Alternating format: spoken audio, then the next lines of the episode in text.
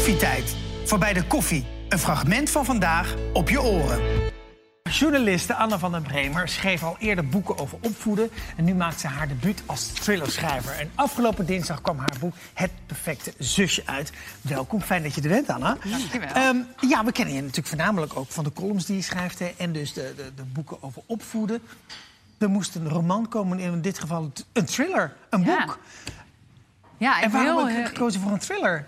Het is natuurlijk heel iets anders wat je Ja. zegt. Ehm, dat is een heel lang gekoesterde wens van mij om een, een spannend boek te schrijven. Ja, Bij ons thuis vroeger stonden heel veel spannende boeken in de kast. Mijn moeder was eh, fan van eh, Agatha Christie, Nicky French. Dus zij Ja. heeft mij denk ik wel een beetje besmet. De liefde voor het spannende boek. ja. En het leek mij heerlijk om als schrijver ja, een beetje te puzzelen met dat plot. En zo'n dreigende sfeer te kunnen beschrijven. Eh, het was eigenlijk wachten op het juiste moment. En- En, toen en- ik dit idee kreeg, ja. toen moest ik aan de slag. En dat was gewoon het moment dat je dacht, Ja. en nu ga ik schrijven. Nu ga ik het doen. Eh, het eerste exemplaar heb je eh, overhandigd aan O.J. Coulson. En waarom aan O.J.? Ja, ik vind haar een- gewoon een heel leuk type. Heel eigen gereid. Iemand die je niet in een hokje eh, kan stoppen.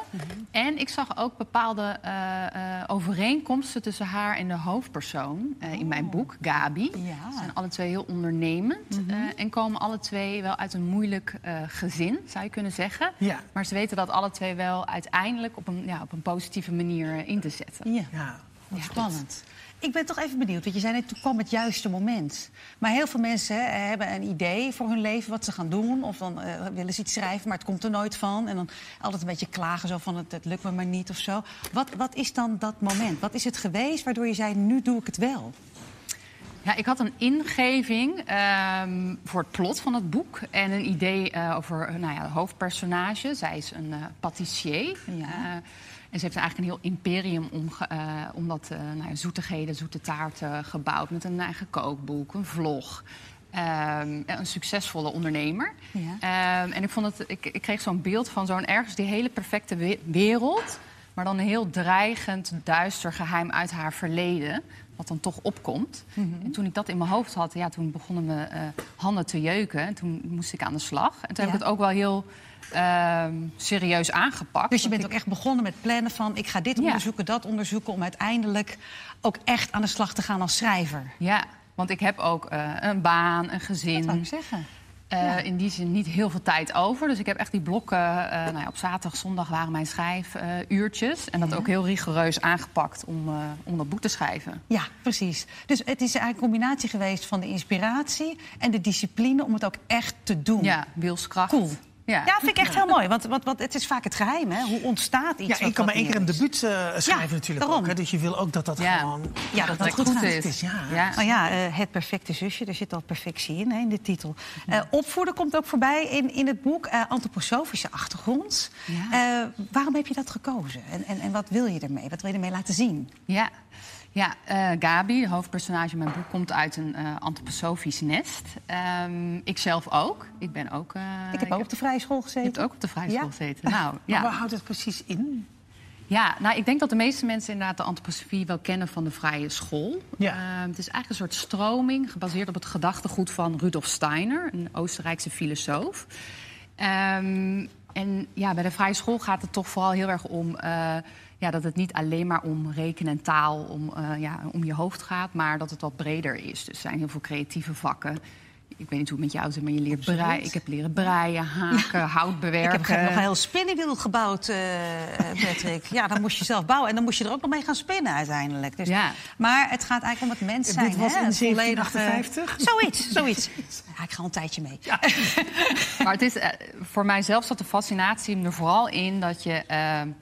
eh, als kind weet je niet beter. Je groeit op in het gezin Ja. waarin je opgroeit. Ehm, in Gabi's geval is het een tamelijk eh, sectarisch eh, gezin.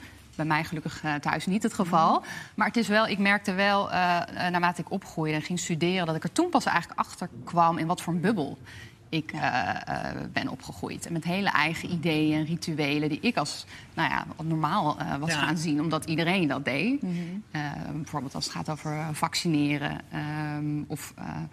Ja, dingen als eh, wat goed is voor het kind. eh, houten speelgoed. Houten eh, speelgoed, geen plastic. Geen plastic, dat soort Maar ik dingen. ben wat later op die school gekomen hoor. Dus het was voor mij wat dat betreft echt het instappen erin dat je denkt, wat gebeurt hier allemaal? Maar, Ja. maar jij komt er echt uit, uit dat gezin. Maar jij hebt Ja. het wel hier in een wat, wat extremere vorm neergezet Ja, natuurlijk. ik heb dat Dus- in een extreme vorm juist om... ehm, nou ja, zij is zo opgegroeid en er is ook eh, nou ja, nog wat meer gebeurd in haar, eh, in haar jeugd, maar dat kan ik ook niet allemaal verklappen. Nee. Ehm, maar om juist van eh, hoeverre kan je eh, loskomen van je verleden, dat is eigenlijk een vraag die wel centraal staat. Ja. Ehm, Maar goed, die Gabi die, die, die is ook wel een beetje de, de- doet aan zo'n stille eh, rebellie. Hè? Want ze mag dan ook eh, geen, geen deodorant bijvoorbeeld dan gebruiken. Eh, maar gaat ze toch met haar vriendinnetje een beetje zo stiekem roken. Ja, dan moet dan toch die geur moet gemaskeerd worden. Dus toch gebruikt ze toch deodorant. Heb jij dan ook wel dit soort situaties gehad dat je er toch een beetje gaat tegen verzetten? Of dat je ja, de iets dingen doet die wat wel eigenlijk niet mag? Ja. Ja, precies. In het gezin van Gabi is die vader heel, nou ja, heel vergaand in die leer van het natuurlijke leven. Dus inderdaad geen, eh, nou ja, geen deo, geen make-up. Ehm, ik heb dat vroeger ook wel gehad. Van bij ons thuis was het dus van nou ja, houten speelgoed. eh, dat mocht. En ik wilde heel graag een Barbie. Ja. Dus mijn, ja, mijn hele jeugd was zo'n wens van ik wil een plastic Barbie. Ja, tuurlijk, maar ik kreeg ja. allemaal van die eh, ja, ook wel prachtige, maar een beetje saaie stoffen poppen. Waar ik het dan mee moest doen. Eh, en eh, ik weet nog, ik wens, nou, die Barbie die kwam bijna in al mijn dromen voor. Oh. En toen heeft uiteindelijk mijn zus op Koninginnedag toen nog, op zo die kleedjesmarkt, Ja. voor mij een Barbie en een plastic Barbie paard gekocht. Dus toen kregen, hebben we toch het huis ingesmokkeld. eh. Ja. En toen vonden mijn ouders wel oké. Oh, nou, ze hebben het wel gevonden. Oh, je mocht Ja, het ja, wel. ja, ja, ja, ja. Maar moest het wel zelf regelen met zakgeld. Ja, precies. Oh, goed. ja. Oh. Maar er zitten toch ook wel eh, best wel wat vergelijkingen in. Hè? Want als je dan kijkt naar het hoofdpersonage, Gabi woont dan in, eh, in Deventer, twee kinderen. Nou, jij ook.